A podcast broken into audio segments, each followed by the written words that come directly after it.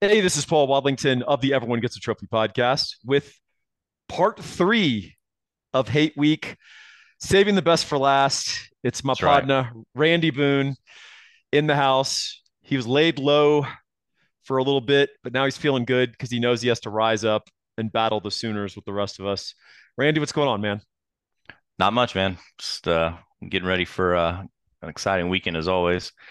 We'll be heading up and hanging out with the family up there. They run the the booths at the state fair, so we always take the family and the kids up for you know the weekend, and it uh, just so happens to work out that we plan that for uh, this weekend every year. So it works out for me as well. That's cool. All right, before we tackle the main subject, I have to do a brief aside because you know my love and facility for fat kickers. And I neglected to mention a amazing performance by a fat kicker a few weeks ago, two weeks ago, to be exact. One of the better games of college football this year, Kansas State, Missouri. The Missouri kicker got out there and Oh, nailed a didn't talk- six. No, we we didn't didn't, talk about about it. How did we miss that? He he nailed a 61 yarder to win the game after after Eli Drinkwitz screwed up the end of game and got a, Completely a, blew it. A delay of game called on him, making a 56 yard field goal into a 61 yard field goal. This guy who is 5'10, 245 pounds, Randy, he's a chunky little guy. He got a little running start and he got his little chunky leg behind it and he just nailed it through the uprights and, and brought a great victory to the Missouri Tigers. So I had to mention that a chunky kicker had an awesome kick to win the game and uh, it did it did my heart proud. So uh, I just had to get that in. Yeah, I can't believe you skipped over that. Yeah, I was just watching the end of that game. Actually, I was like, well, they blew it. No, I didn't think he was going to make the 56 yarder. I definitely didn't think he was going to make the 61. It probably it had a couple more yards. I mean, It I did. it didn't have it didn't have a ton more, but it's not like it like barely. It didn't hit the bottom. there either. Yeah. No, So Uh, no, it was if- impressive.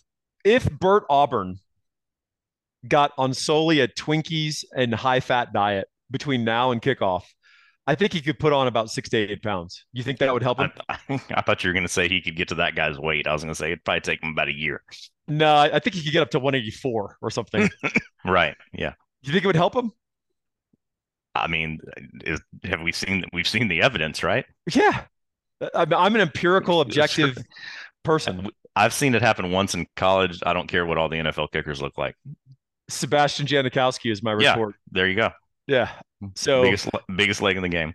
I love a fat kicker, and I, I I'm just sad that we didn't celebrate a fat kicker when it happened, and it's I put that on myself.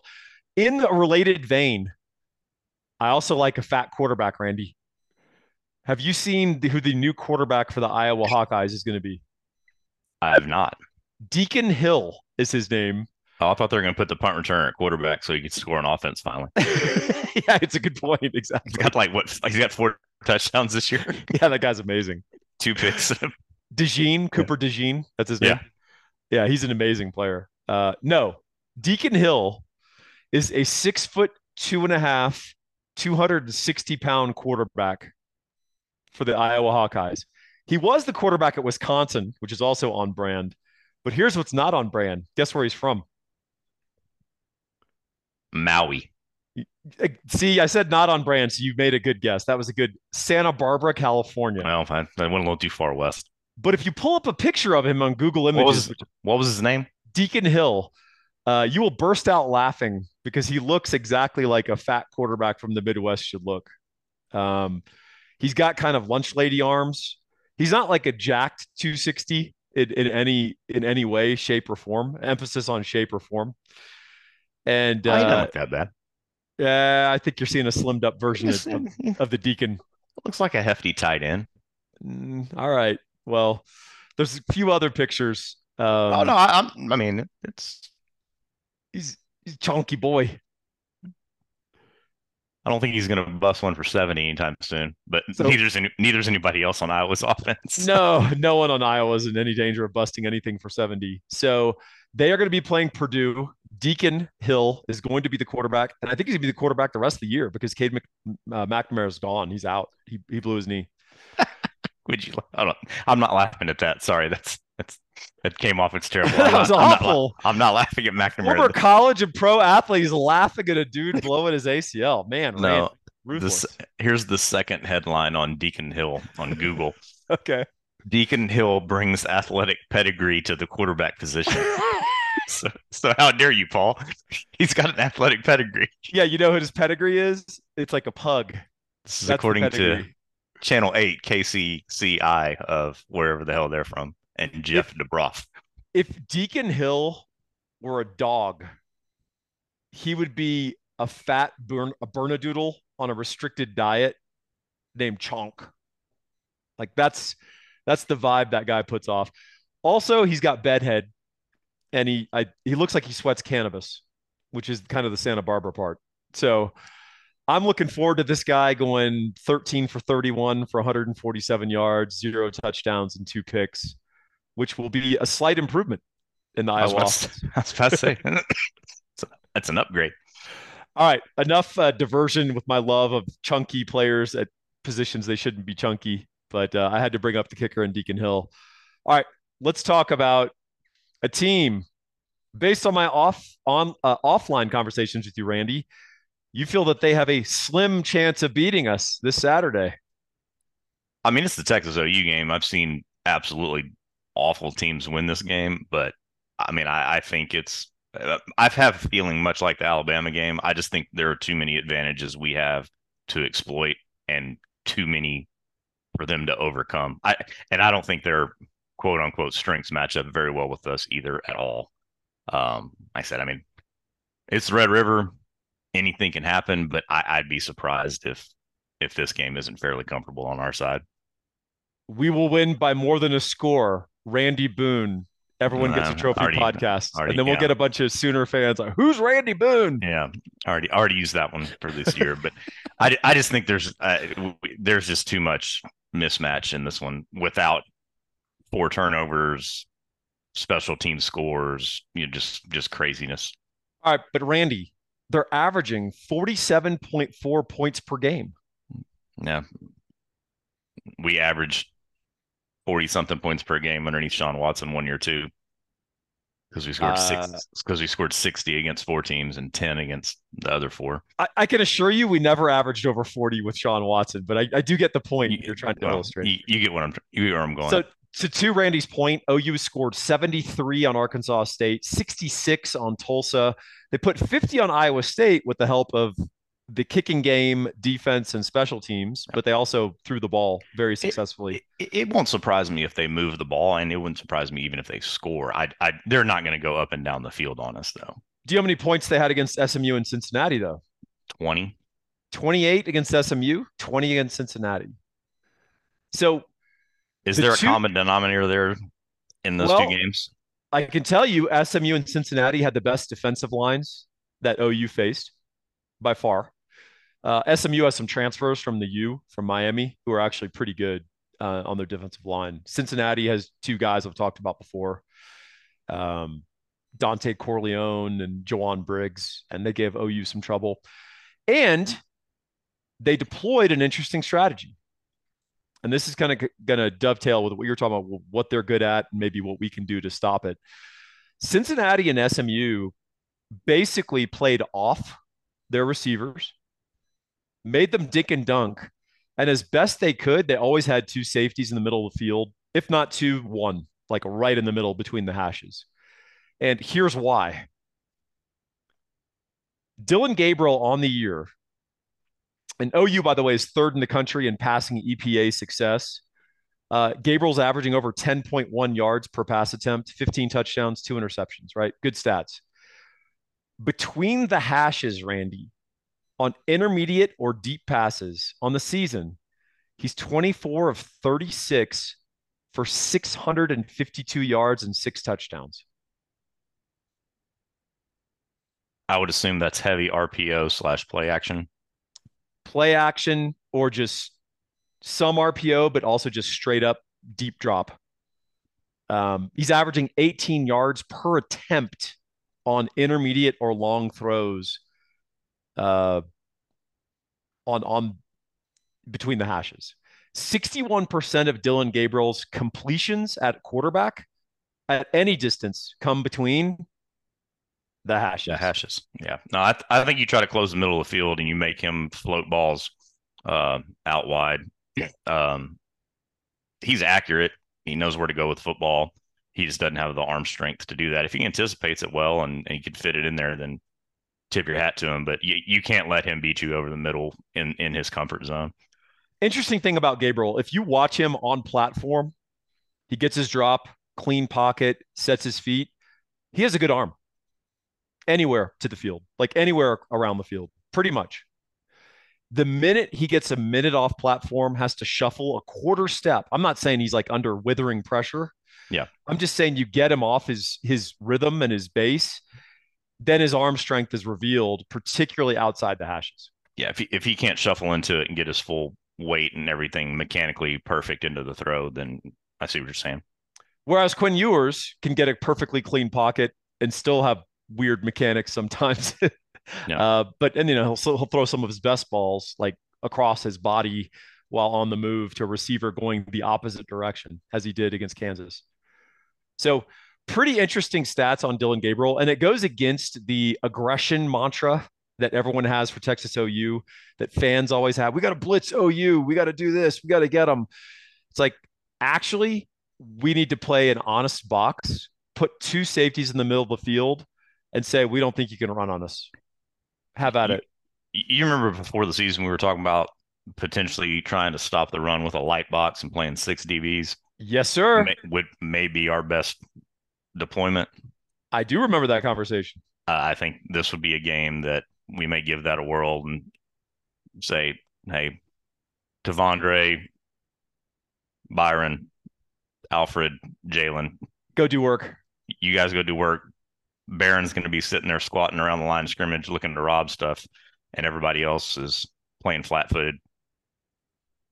Yeah, I like but, it. I mean, I, I I don't know. I mean, you said they played off coverage. I don't know if I necessarily like the off coverage against them because I don't know if they have a burner out there really. But if you're gonna if you're gonna go over the top with some safeties, I kind of like getting Watts up there on him, uh, letting him do what he does. Um, you think Watts but, is gonna play? Oh, I forgot about that. To be honest with you, uh, I don't. What's his injury? Mm, I don't know. Nobody ever really said anything about him. Everybody was worried about Sanders' ankle, and then leg. Just, yeah, so yeah. I, I, know his injury, but I I don't think I want to tell it's, you. It's it's not out there. no, it's his leg. Uh, it's an it's an appendage of some sort.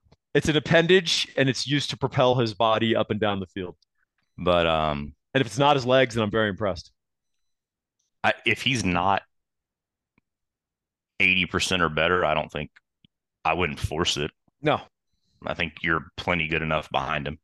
If I was a betting man, I would say we don't see him. Okay. In that case, then that may actually no, it doesn't. I'd I'd still roll up on him and get them off get them off schedule at the line of scrimmage, have your safeties over the top, and just I said, I mean, the, the key is, I mean, you just, I mean, they're probably going to hit a big one or two, but you, you can't let the big one, you, that needs to be a 25 to 35 yard completion, not a 65 yard completion for a touchdown. That's it. So I think you struck on it. If they're hitting a couple of 30 yard balls, just nod your head and, and go That's back. Fine. What we can't allow is a 70 yard touchdown over the top. You yep. can't allow a score, right? Off of the deep ball. Uh, and if they run the ball a little bit, by the way, they haven't run the ball well at all. Uh, their offense what, is pretty poor in run blocking. That's what I have up right here. They're ninth in the Big 12 in rushing. Yeah, against and, against some very very suspect competition so far. Well, and let me break it down for you. So their two tackles have been good in pass protection. Tyler Guyton and Walter Rouse, the guy from Stanford who transferred in, mm-hmm. he's been a lifesaver for them. Good pass protectors. They've actually pass blocked pretty well inside now that they've benched Savion Byrd at guard.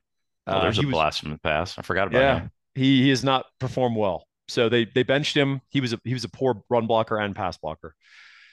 In his place, they're playing a dude named Everett, who was the backup center. He's a transfer from App State. He's about 6'3, 290, and that might be listed optimistically. He doesn't bust, but he's not a good run blocker and he's an okay pass blocker, but he also hasn't gone against Byron Murphy. Right. Andrew Raym is their center. He's perpetually overrated every year. I don't understand why. I'll just move on. And then McKade Mettauer is their version of Hayden Conner. good pass blocker at guard, doesn't get any push. Tyler Guyton, who's their probably their best pass protector uh, at, at tackle, not a very consistent run blocker. He doesn't stick on guys. And, and if a guy has some motor, you'll get off his block. So that's the offensive line. And their running backs aren't, there's no Bijan Robinson, Roschon Johnson to run your blocking better, or Jonathan Brooks for that matter. Uh, they're mm. just Jags. Like you could flip the channels on any Saturday and you'll see dudes who are OU's running backs yeah. playing for Coastal Carolina yeah. and those guys and, are everywhere. And mm-hmm. Memphis. Mm. Yeah. Actually, Memphis always has some dude with some it's usually like a five foot seven dude that like right. Yeah they're they're on the k-state. They they recruit wherever the hell k-state finds all their tailbacks. Memphis like discovers their guys like living in parks and like yeah. like free roaming the city just gives yeah. them a scholarship. Uh, but yeah so that's the problem with the running game but their passing game has been absolutely phenomenal. Like crazy deep shots uh, and and Dillon Gabriel's like hitting he's hitting them at an incredible rate so he's, he's always been really good at that. I mean, even go back to his UCF days. I mean, that, that's he, that was his thing. Yeah. It, it, he averages 8.9 yards per pass attempt in his career, and that's why. However, when you take that away, OU's short game resorts to sort of Drake Stoops and Gavin Freeman. Drake Stoops is averaging eight yards a catch at, at receiver, like less than that's, 10 yards. At slot. At slot. That's not good. No. Um, I, I want to see it like at least 11 or 12 if you're a slot, right?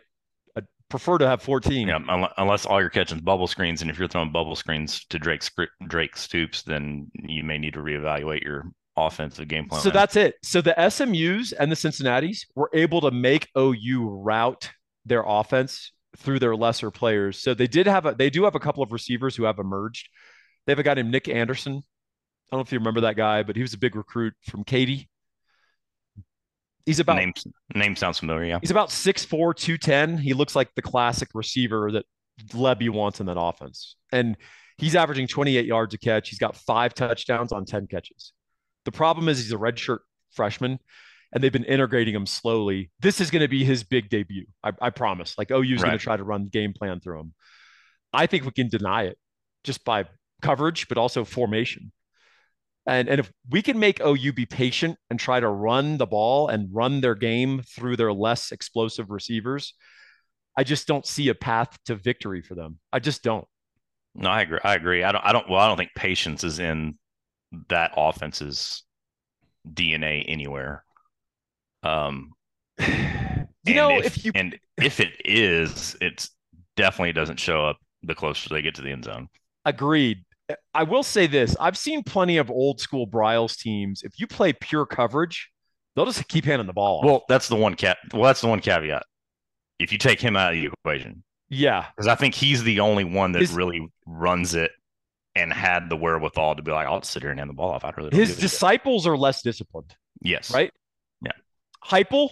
It's it's his offense, and I don't know that you'll ever see anyone run it and have the success that he did because I think they all lack that to a certain extent.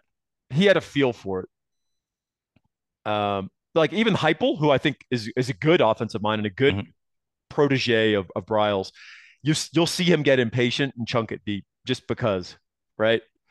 Uh, hey, we got a guy on our sideline who does that sometimes. I was about to say it's it's not uh it's not unknown uh, for some OCs to, to have that issue. So not at all. Uh,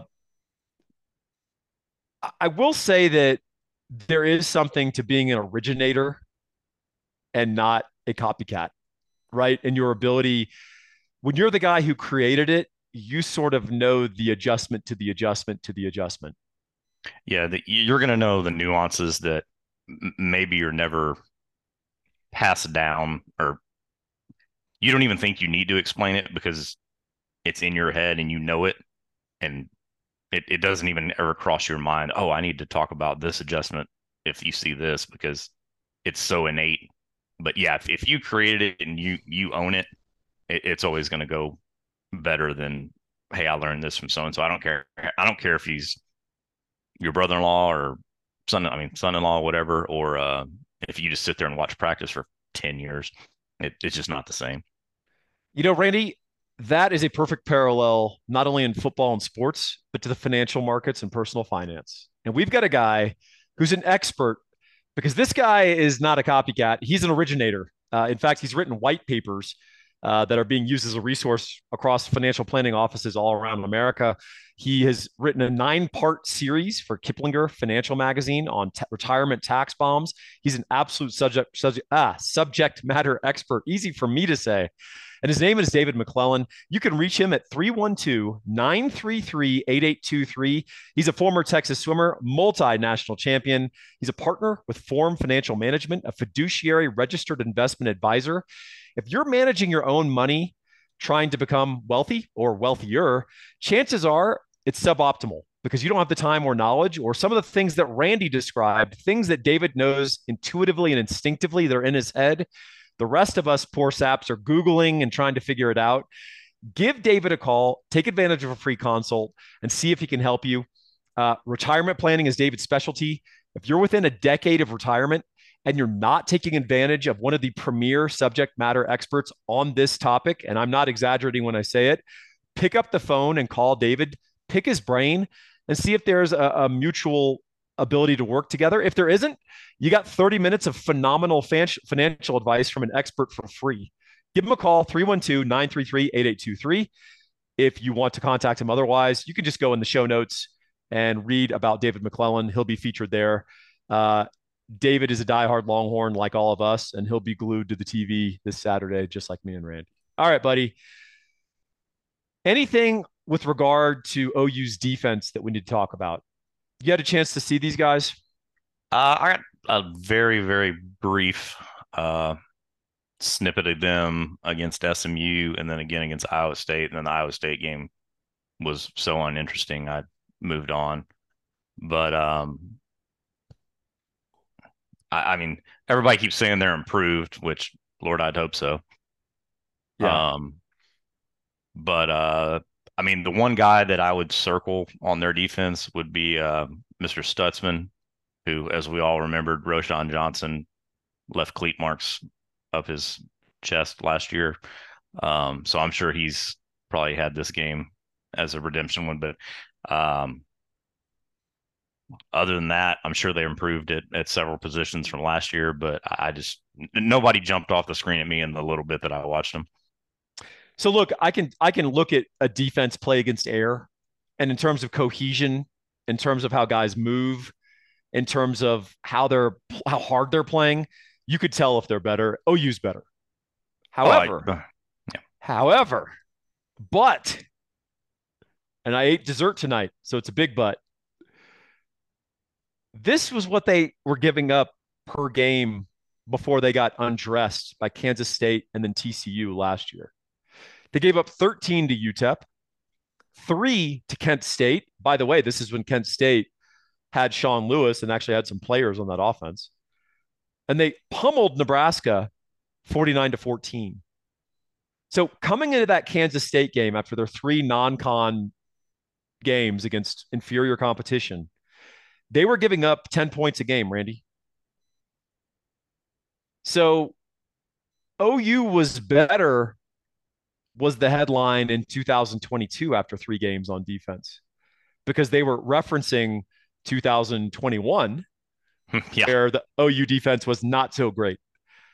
Uh, that quickly fell apart when Kansas State put a bunch of points on them. Then TCU really put a bunch of points on them. And then Texas delivered the coup de grace 49 to nothing, which if Sark doesn't call off the dogs in the fourth quarter, it's 63 to nothing if he feels like it. So, oh, yeah, he can just name your score. So, have they improved? Yes, unquestionably. Improvement was the argument last year after their non con as well. And what was revealed was something that I've argued, and Ian, I think I kind of gave this argument to Ian and he thought it worked, which is there's elements of football that are pass fail. And we think it's all gradations. We think that if someone puts 63 on a really bad team, that means, well, I mean, they'll at least put 38 on a good defense, right? Oh, I see what you're saying. That's a really good way to put that. But it doesn't work that way, does it, Randy? No, not at all. You're correct. In fact, 100%. you could you could put 63 on a bad team, and if you do it in a certain way, and a good defense simply takes away a couple of those little Yeah. valves that you were Yeah. using, Yeah, you may score gonna zero. you're not going to score 38. You might score 10. Yeah. And No, by the way, Texas fans, we lived that life with a dude named Greg Davis. Yep. You may recall. So I'm not saying I know this 100% about OU and their defense, but I know Brent Venables, this I do know, has some little shortcuts and some little cheat codes on defense when he's playing an inferior opponent that he can beat them down and put them into negative plays and negative game scripts. It's actually a testament to his coaching. It's not a criticism. But when you level up the offense opposite him, some of those cheat codes he can't use, or if he tries them, they get exposed.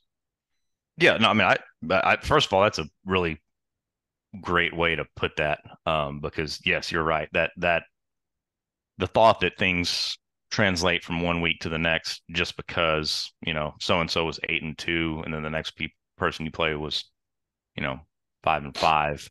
Then okay, you reduce this by that much, or you increase this by that much. No, that you're you're 100 percent correct. It it's going to work or it won't. Um, and yeah, I, I I mean, Venables is a good defensive coordinator, always has been. He didn't forget how to coach. But if you look at Kwiatkowski, his first year here and now, you know, cohesion in the scheme, better players, all of a sudden, like, oh, oh, he's a good defensive coordinator again. No, he's always been a good defensive coordinator. It just it's going to take time there, and I, I just don't think they have the personnel to. He's going to have to get funky to have success against us. He he can't roll out whatever they want to call a base system, which I know his defense there's there's no base. You know, it's it's always going to have its own elements of chaos to it because that's just kind of who he is. Uh, but but they can't roll out a standard defensive game plan and be successful. I don't think. No, whereas I think Texas can Yes. in quite a few of our games against certain competition. yes. Uh, then that's that mostly is when you're strong with the defensive line and you've got It- corners, Opens up so much. you kind you kind of like have to work pretty hard to screw up and really get smoked by someone. If, right. If if you can stop the run with an honest or even light box, And your corners can hold up. yeah, I mean you're you're ahead of the game tenfold. Yeah, agreed. Let me let me bounce something off of you of how OU can win. Okay. And you tell me what you think. I'm going to try to be realistic. We were talking about some things that OU's not been tested on and on defense, and that's fair.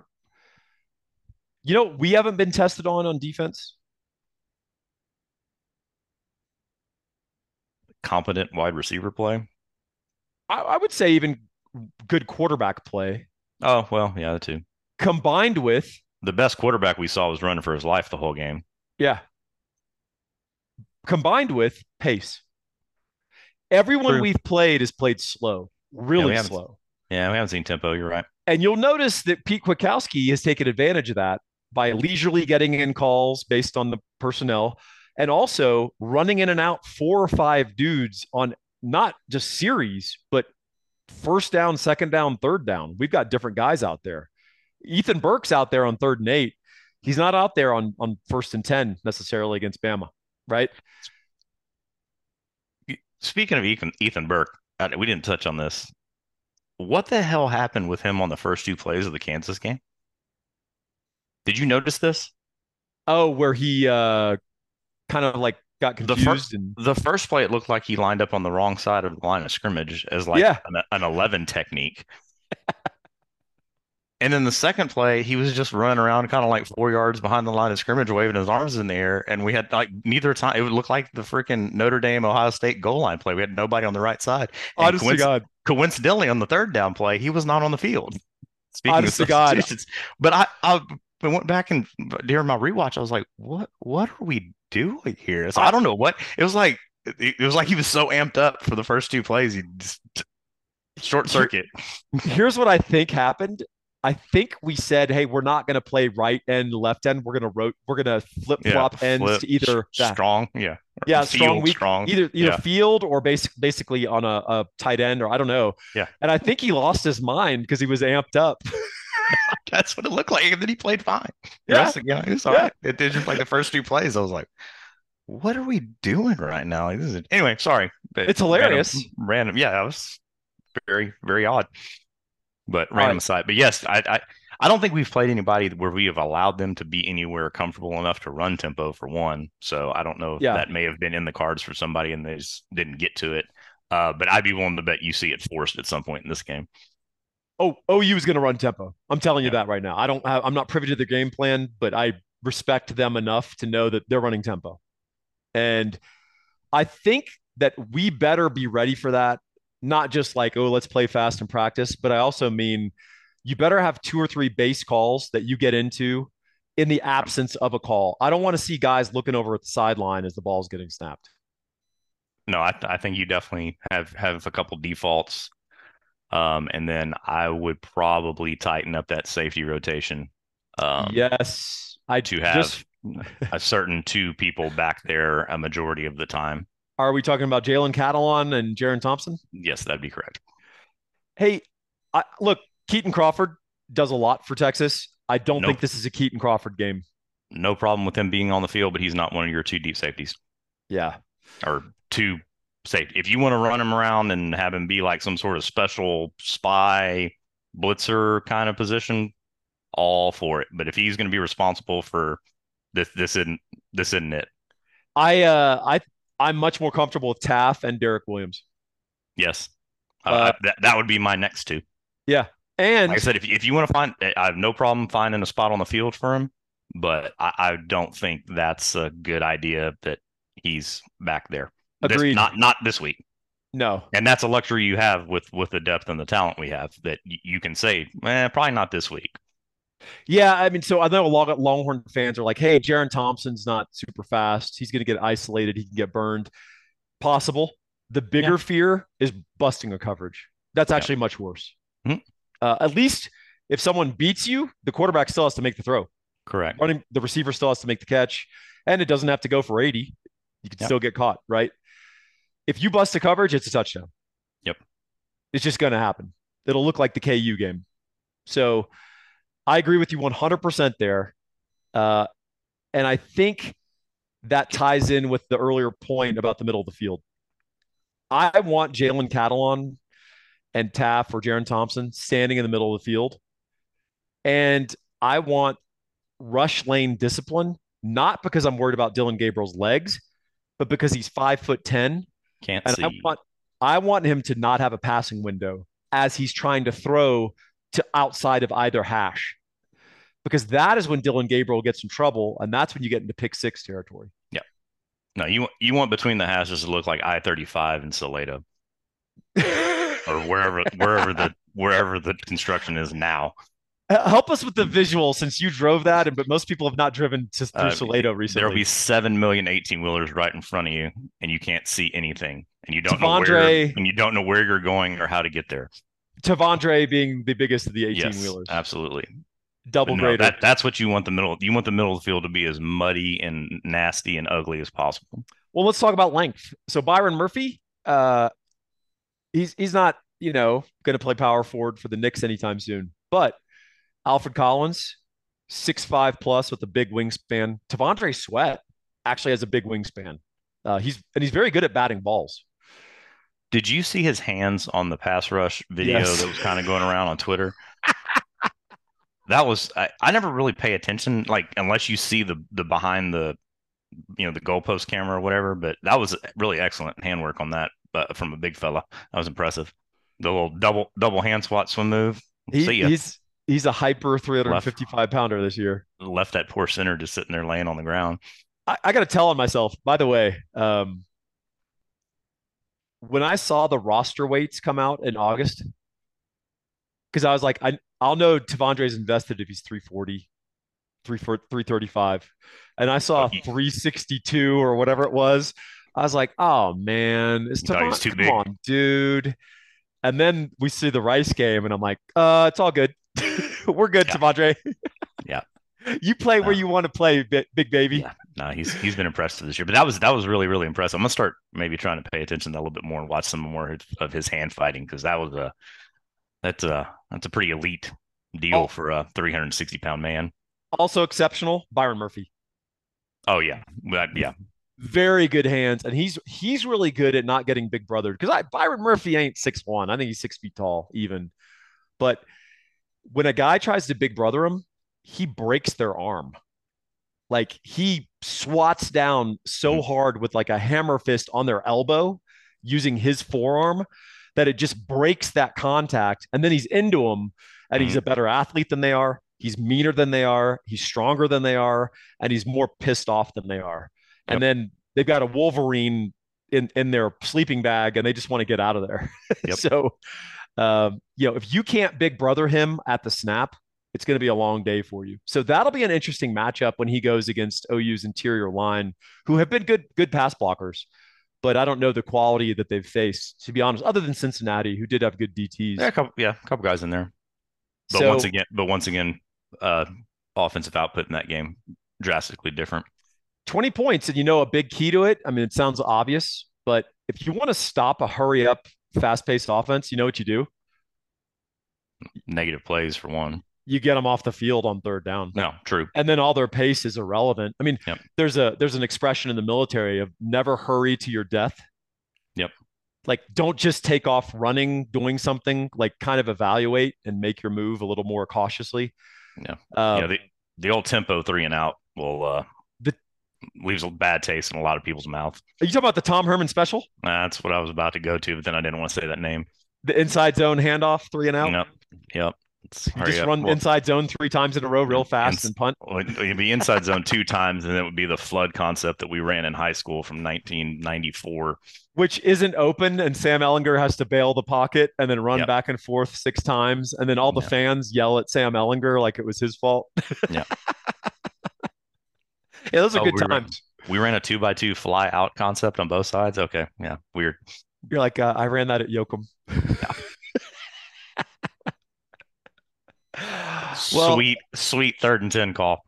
I want to talk to you about a guy who is in a hurry on your behalf, but never he's never rushed rushed or too reckless, and that's Gabe Winslow, mortgage man extraordinaire. I talked about broad financial competence with David McClellan. Well, Gabe has very narrow, deep financial competence with regards to mortgages. If you're in the market for a mortgage, this is the guy you need to call 832 557 1095. Uh, several of you have made me laugh in the comments or in private messages saying, I know only two phone numbers in my life my wife and Gabe Winslow, the mortgage guy on Everyone Gets a Trophy. And uh, we like it that way. 832 557 1095. Hey, bottom line, I'm not going to give you the hard sell on Gabe. He's awesome at what he does. He's really sharp. He's a good dude.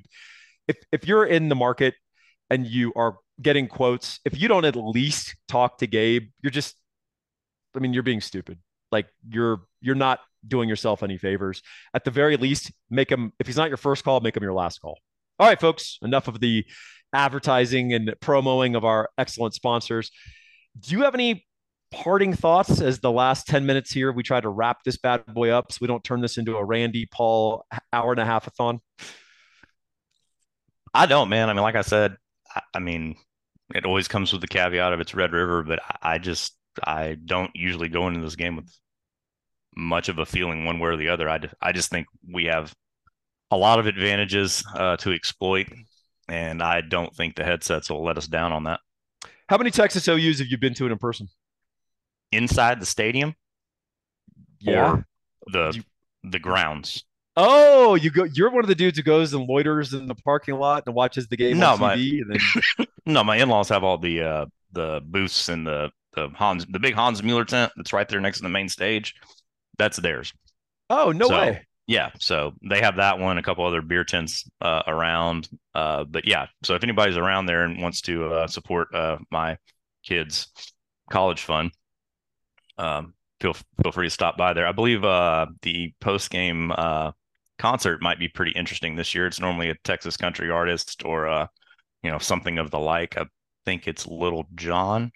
So I don't I don't think we'll be hanging around for that with the family. but but if you want to stop by and grab a uh, grab a wax cup beer and uh, some food, they'll they'll hook you up. Hey man, uh, no, I've only been inside the stadium probably three or four times. Uh, okay. But uh, ever since my wife and I have been together and married, we go up uh, this weekend every year so they can see the kiddos and kind of break up the monotony of being up there and living in Dallas for a month and a half or however long they're up there. Gotcha. Well, in terms of your kids' college fund, once my OU bets cash, we're, we're gonna I'm going to take that money. I'm going to invest it in a 529 plan for your kids under the guidance of David McClellan. I'm glad we're not going Maserati part two. No, I the Maserati. Hey man, you gotta you gotta YOLO, man. Uh, but your kids are covered because these these bets are cashing. I bet Texas minus four and a half. The line is now six and a half. It's going to go to seven right before kickoff. Oh yeah. Uh, so yeah, your kids, their college is covered. Yeah, your kids can go to any beautician school of their choice. I've got it covered. I'd still take it at seven. all right. Oh, so what number could I offer you that you'd go? All right, that's a no bet. Let's test your confidence here. And if you say it, I may make you, I may take OU and make you, oh. 13 and a half. Okay. Will you give me 13 and a half and I'll take OU and I'll try to middle it? What, no. Why would we, why would we do that? Because I want to test the, the clarity of your convictions. Yeah, sure. All right. How much are we betting? Mm,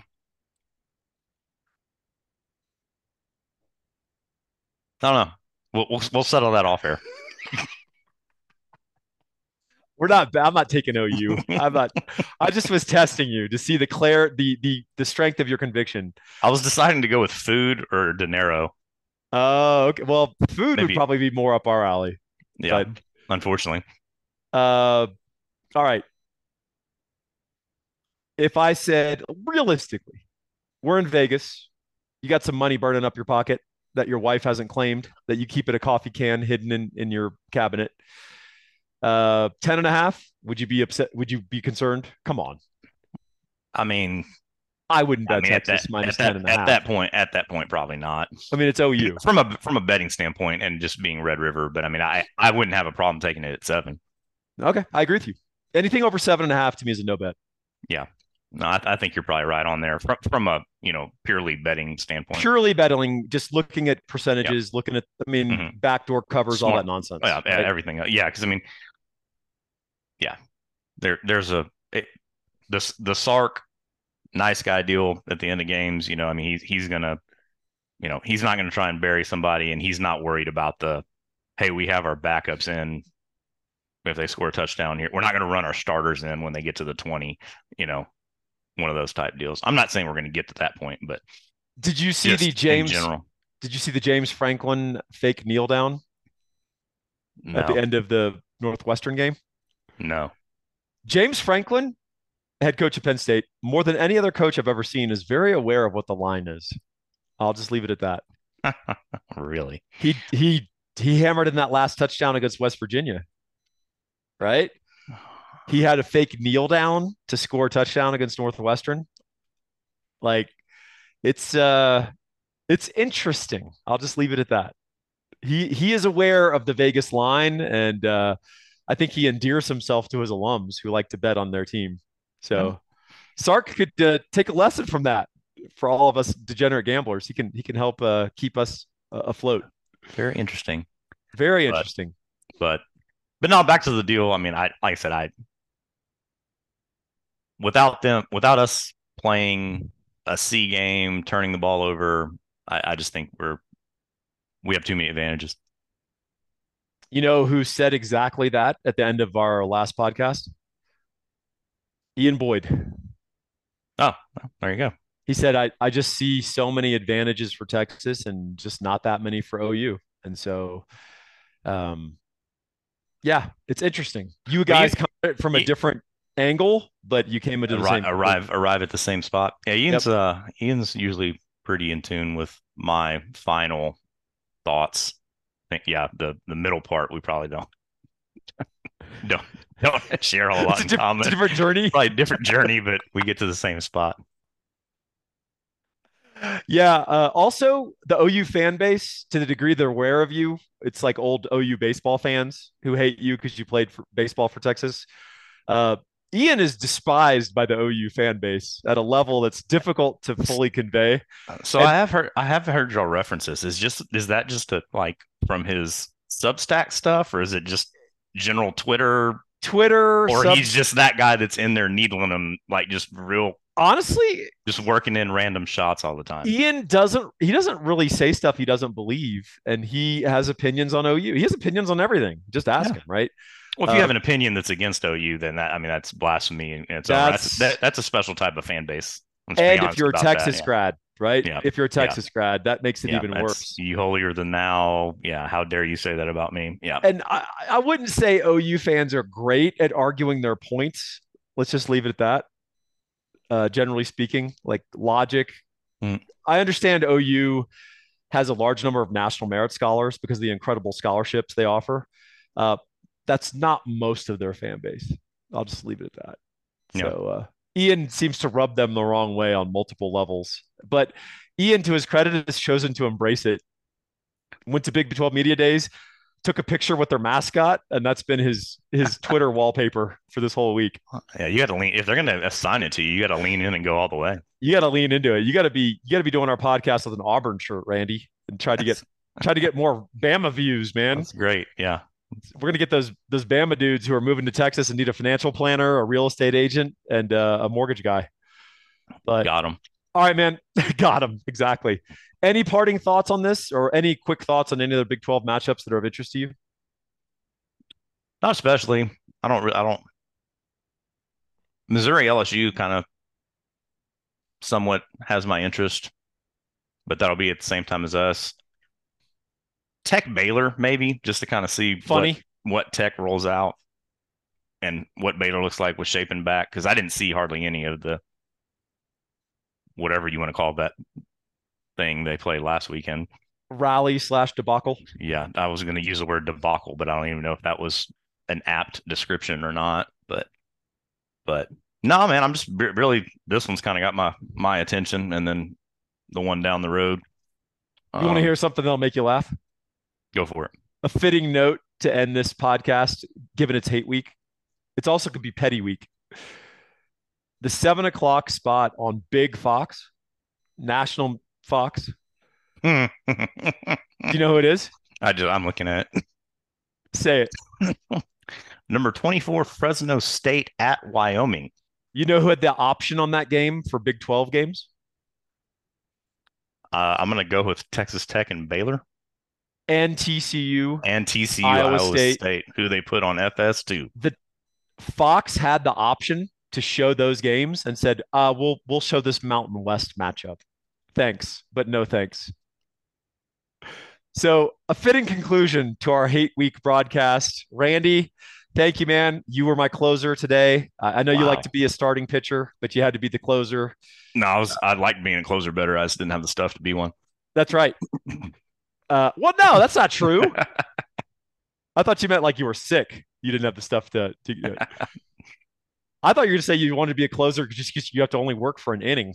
That's 100% true. That's also pretty cool. Uh, and you also get to redeem yourself two nights later if you screw yourself. Screw Yeah, something up. yeah, yeah, definitely not as not as long to think about it. Definitely. All right. Any parting shots? Any parting thoughts, Mr. Boone? It's uh, 10:30 p.m. And OU sucks. All right, y'all. Hook 'em. Hook 'em.